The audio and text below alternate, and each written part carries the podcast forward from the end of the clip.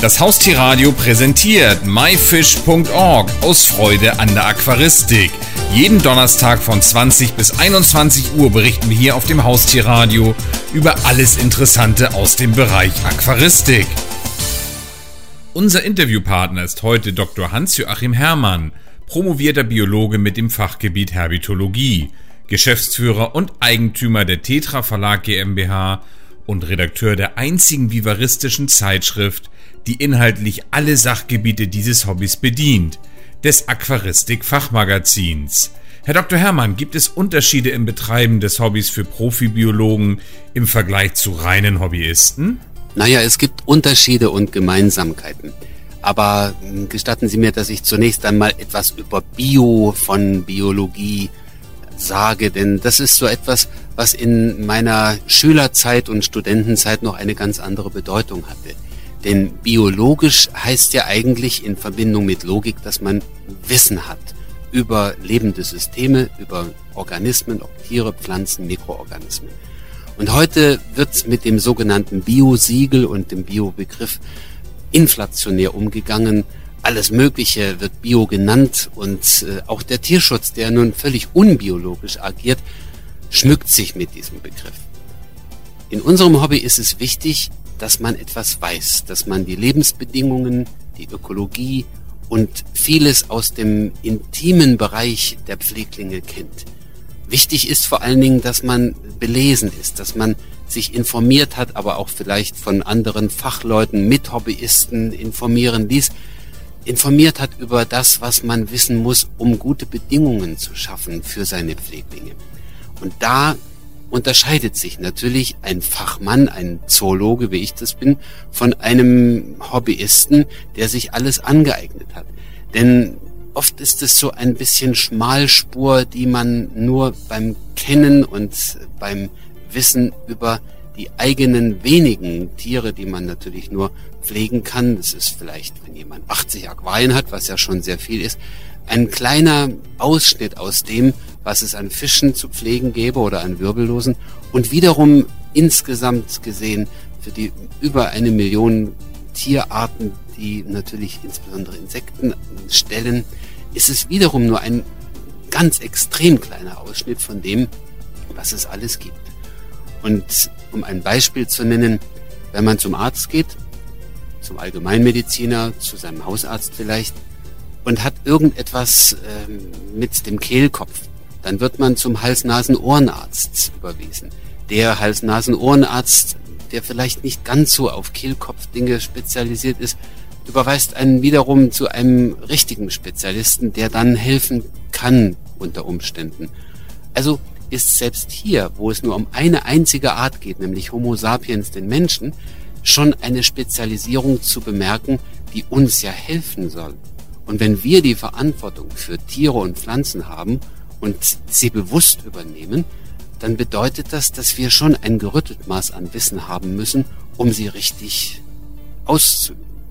Und um das Gute zu tun, das, was wir ja tun wollen für unsere Pfleglinge und letztlich auch Freude daran zu haben, mit diesem Hobby auch zum Beispiel Nachzuchterfolge oder eben Haltungs-, Langzeitpflegeerfolge zu haben und uns richtig an dem, was wir da tun, zu einem Ausgleich zu Berufsleben, zu dem zu ermöglichen, was uns vielleicht mehr Stress abverlangt.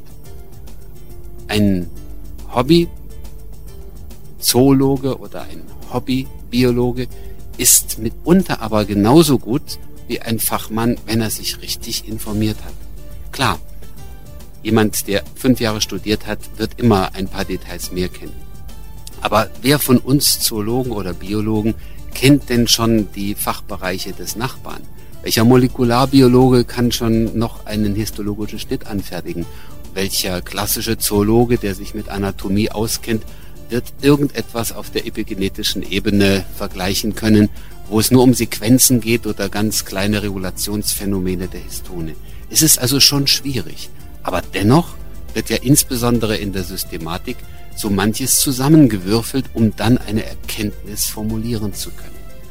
Es ist also schwierig, aber man sollte sich an den Fachleuten orientieren, von ihnen lernen Und dann ist man auch ganz bestimmt, wenn man viel weiß, ein guter Hobbyist, ein guter Autodidakt auf dem Gebiet der Vivaristik.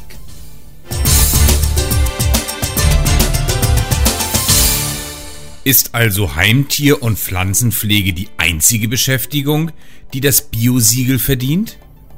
Ich tue mich ein bisschen schwer mit dem Begriff Biosiegel und auch überhaupt mit solchen Dingen, die eigentlich ja nur Formalitäten sind. Wichtig ist, dass man beweist und belegt, dass man etwas kann, dass man etwas weiß. Dabei sind die Sachkundenachweise, die ja in unserem Gebiet üblich sind und die auch von etlichen Vereinen angeboten werden mit Prüfungen und mit Lehrgängen, sind diese Sachkundenachweise schon eine Möglichkeit, das zu belegen. Aber es gibt natürlich auch wiederum autodidaktisch die Chance, sehr viel sich anzueignen, um dann sehr gut wie Vajana, Aquajana, Gartenteichpfleger sein zu können. Ein Biosiegel braucht man in dem Sinne nicht, zumal es sicherlich auch nur eben dieser Formalität, die im Handel und mit den sogenannten Bioprodukten ähm, betrieben wird und die eigentlich nur denjenigen nützt, die damit Geld verdienen wollen. Was ich meine ist, man sollte versuchen, sich mit Biologie und mit Bio, wenn man schon diese kleine drei buchstabige Silbe verwenden will, alleinig, man sollte sich damit identifizieren. Bei mir klopfte immer das Herz ein bisschen höher, wenn ich irgendetwas als Schüler mit Bio, nicht nur Biologieunterricht hörte oder las. Heute ist es eher so, dass ich abgeturnt bin, dass ich mich überhaupt nicht mehr wohlfühle in dieser biologisierten Welt und mit all dem, was man daraus gemacht hat. Ich glaube, wenn man das lebt und wenn man so ein bisschen versucht, beispielgebend selbst zu sein, dann ist es das Einzige, was wirklich mit dem Sinn und dem Verstehen von biologischen Objekten zu tun hat. Und da liegt auch eine gewisse Verantwortung dafür, dass man eben dieses Hobby, insbesondere das Pflegen von Tieren in ihrem natürlichen Umfeld, die Vivaristik bedeutet nichts anderes im Gegensatz zu anderen Tierhaltungen, dass man also das, um es nachzuempfinden, den Ökosystemen und der Lebensweise in der Natur, so versteht und so betreibt, dass man auch anderen Menschen, Kindern zum Beispiel, wie ein Beispiel Lebewesen in einem relativ natürlichen System vorführen kann. Das ist dann das echte Biosegel, wenn Sie so wollen.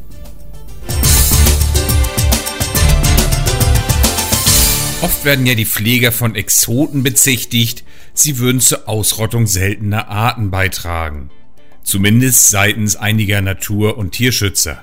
Wenn man Natur- und Tierschützer tatsächlich ernst nehmen will, dann sollte man zunächst einmal fragen, ob sie selbst vielleicht nicht einen kleinen Anteil daran auf ihre Fahnen schreiben wollen, dass äh, es eben eine Art Schuldgefühl oder Schuldbewusstsein gibt für solche Phänomene des Ausrottens. Denn wir alle als menschliche Gesellschaft haben durch unsere Lebensweise einen großen Anteil daran, dass so manches ausgerottet und verändert wird.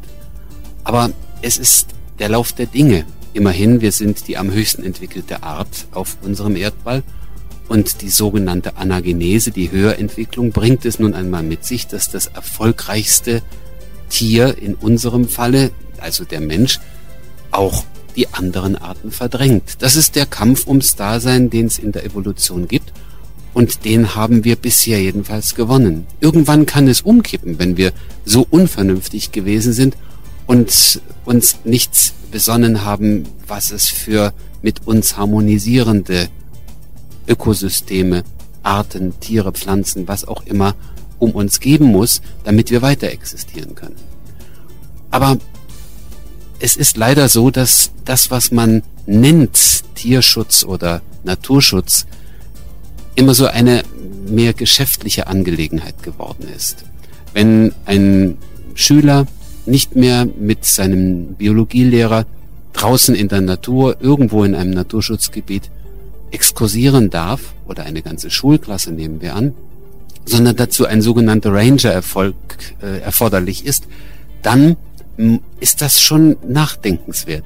Denn der kostet Geld, dieser Ranger. Der er sagt dann aus seiner Sicht, darf denn da jetzt jemand in den Tümpel fassen? Darf denn da jetzt jemand ein Wasserfloh herausholen oder nicht? Er bestimmt und es ist natürlich eine Machtsituation, eine Willkür. Und wenn man diese Bestimmungen, Verbote und Machtsituationen mit dem Empfinden für Lebewesen, mit dem feinfühligen Miteinander verknüpft, dann wird's etwas schwierig. Und dann kann ein ehrliches Gefühl für Leben und Lebewesen gar nicht sich so entwickeln, wie das so wäre, wenn man einfach draußen herumstreunt als Kind, so wie ich das noch in meiner Jugend gemacht habe, und sich erfreut daran, dass man mit einem Mal einen Molch gefangen hat, den nach Hause bringt und guckt, wie er sich bewegt, dass er vielleicht auch mal abhaut und dann bei der Mutter auf der Bettkante sitzt Natürlich, Fehler sind dazu da, auch in diesem Hobbybereich gemacht zu werden, um Empfindsamkeit des Lebens und der Lebewesen zu lernen. Und wenn Konrad Lorenz, mein Lieblingszitat von ihm mal gesagt hat, jeder totgepflegte Stieglitz im Käfig hat mehr für den Naturschutz getan als ein beliebiges Schild in der Landschaft, dann ist das schon irgendwie richtig. Denn nur dadurch, dass ein Tier gestorben ist, in Menschenobhut, wird der Pfleger erstmals so richtig emotional gefordert und angestachelt, sein Wissen zu verbessern, damit ihm das das nächste Mal um Gottes Willen nicht wieder passiert. Und dieser Pfleger, der wird sein Leben lang dafür sorgen, dass alles das, wofür er die Verantwortung hat an Lebewesen, sehr gut aufwachsen und sehr gut gedeihen wird. Bis hin zu den eigenen Kindern. Das vergisst man immer so, wenn man ein wenig abkappt. Und was die Arterhaltung betrifft, eine Population existiert nicht durch Individuen Einzelne, sondern meistens durch eine große Menge von vielen, vielen, vielen Tieren oder Pflanzen. Und wenn man Einzelne, genauso wie das beim Räuber-Beute-Verhältnis der Fall ist, dann dezimiert herausfängt, vielleicht auch für die menschliche Pflege in der Vivaristik, dann geht noch lange keine Population zugrunde. Es gibt ganz wenige Beispiele, wo eine Veränderung in der Bestandszahl durch Wegfangen fürs Hobby passiert ist. Aber in den meisten Fällen ist es doch so, dass vom Aussterben bedrohte Tiere und Pflanzen in Menschenobhut gedeihen, dass sie hier wohlbehalten und ohne Feindfaktor sich vermehren und damit auch in ihrem Habitus, zumindest in diesem, sicher wird sich der Genotypus Mangelselektion verändern, aber im Habitus, in ihrem Phänotypus also erhalten. Für unsere Nachgenerationen und für die spätere Welt. Das ist sehr wichtig, denn es wird nicht so sein, dass unsere Umwelt und unsere Ökosysteme so sehr viel besser sein können in den nächsten Jahrzehnten und Jahrhunderten. Und man kann Vorsorge treffen. Man kann das, was es einem wert ist, auch wert gewesen ist schon jetzt, gepflegt, bewundert und beobachtet zu werden, so erhalten durch Nachzucht, dass die nächsten Generationen etwas davon haben. Und das ist die Verantwortung, die natürlich Vivayane haben. Und die ein Tierschützer oder ein Naturschützer, der ja eigentlich immer nur passiv agiert, verbietet oder irgendwo einen Zaun zieht oder einen Paragraphen einfordert, das kann ein solcher Verbieter niemals erreichen.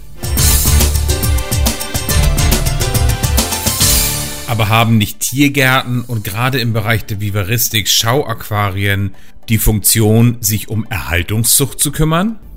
Natürlich tun sie das und es ist eine ganz gute und sinnvolle Entwicklung, dass dort auch Zuchtbücher geführt werden für besonders vom Aussterben bedrohte Arten, etwa einige Krokodile.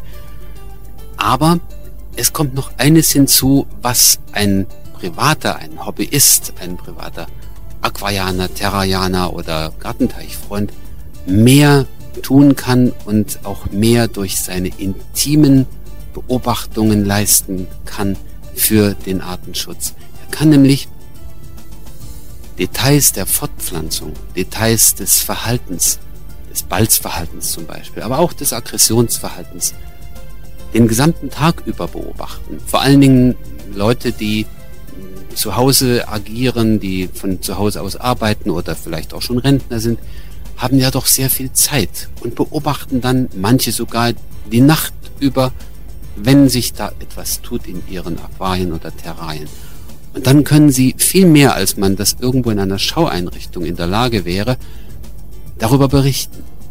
Man kann so manches Detail, was ein Fachwissenschaftler niemals äh, beobachten könnte, auch was in der Natur niemals zu sehen wäre, in der Obhut, in der privaten Obhut in Aquarien und Terrarien nennen und was letztlich die Kenntnis unserer gepflegten Objekte auch für deren Schutz übrigens und für deren Erhaltung wichtig verbessert hat und hilfreich war, um die richtigen Schutzmaßnahmen wiederum in der Natur, in den Originalbiotopen auszuführen. Es ist also schon so, dass man nicht nur in den staatlichen Einrichtungen oder in den großen Schaueinrichtungen Naturschutzarbeit und Erhaltungszuchtarbeit tut und leistet, sondern dass man eben auch als Aquarianer, als Terrarianer, als Gartenteichfreund so manches tun kann und auch tut, Einfach nur, indem man gut beobachtet, gut pflegt und gut nachzieht. Und zwar die Arten, nicht nur die geschützten und die seltenen, sondern die Arten, die man sich ausgewählt hat. Man sammelt Erfahrungen und diese Erfahrungen, die man ja mitunter publiziert oder weitergibt in einem Verein oder in einem Chatroom oder irgendwo in einem Forum, so dass diese Erfahrungen weiter genutzt werden können von anderen und letztlich einfließen in den Dingen, die man für die Erhaltung solcher anderer geschützter Arten wiederum verwenden kann.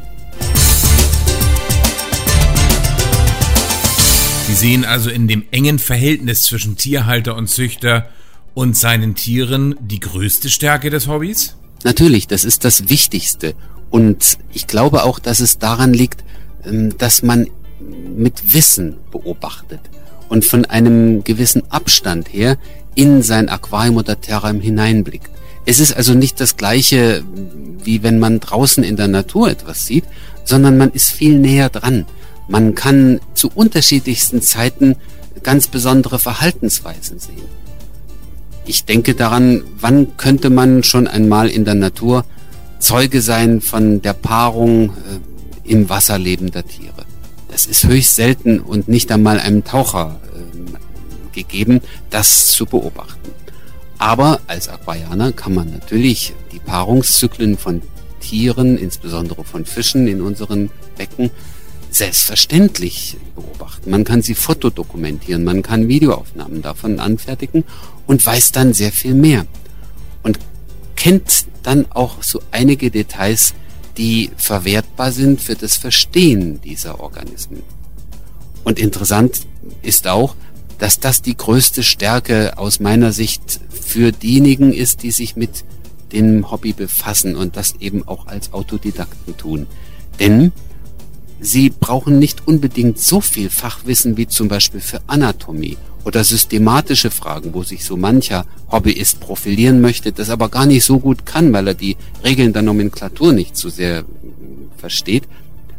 Aber beim Verhaltensbeobachten und bei dem Interpretieren solcher Dinge, vielleicht auch abgestimmt mit einem Fachwissenschaftler, der dann zur Seite steht, ist er der Beste. Es gibt keine intimere und keine bessere Beobachtungsmöglichkeit als in der Vivaristik. Und das ist das Edelste und das Beste in diesem Hobby, auch im Vergleich zu anderen Tierhaltungen und anderen Möglichkeiten der Vergesellschaftung von Mensch und Tier.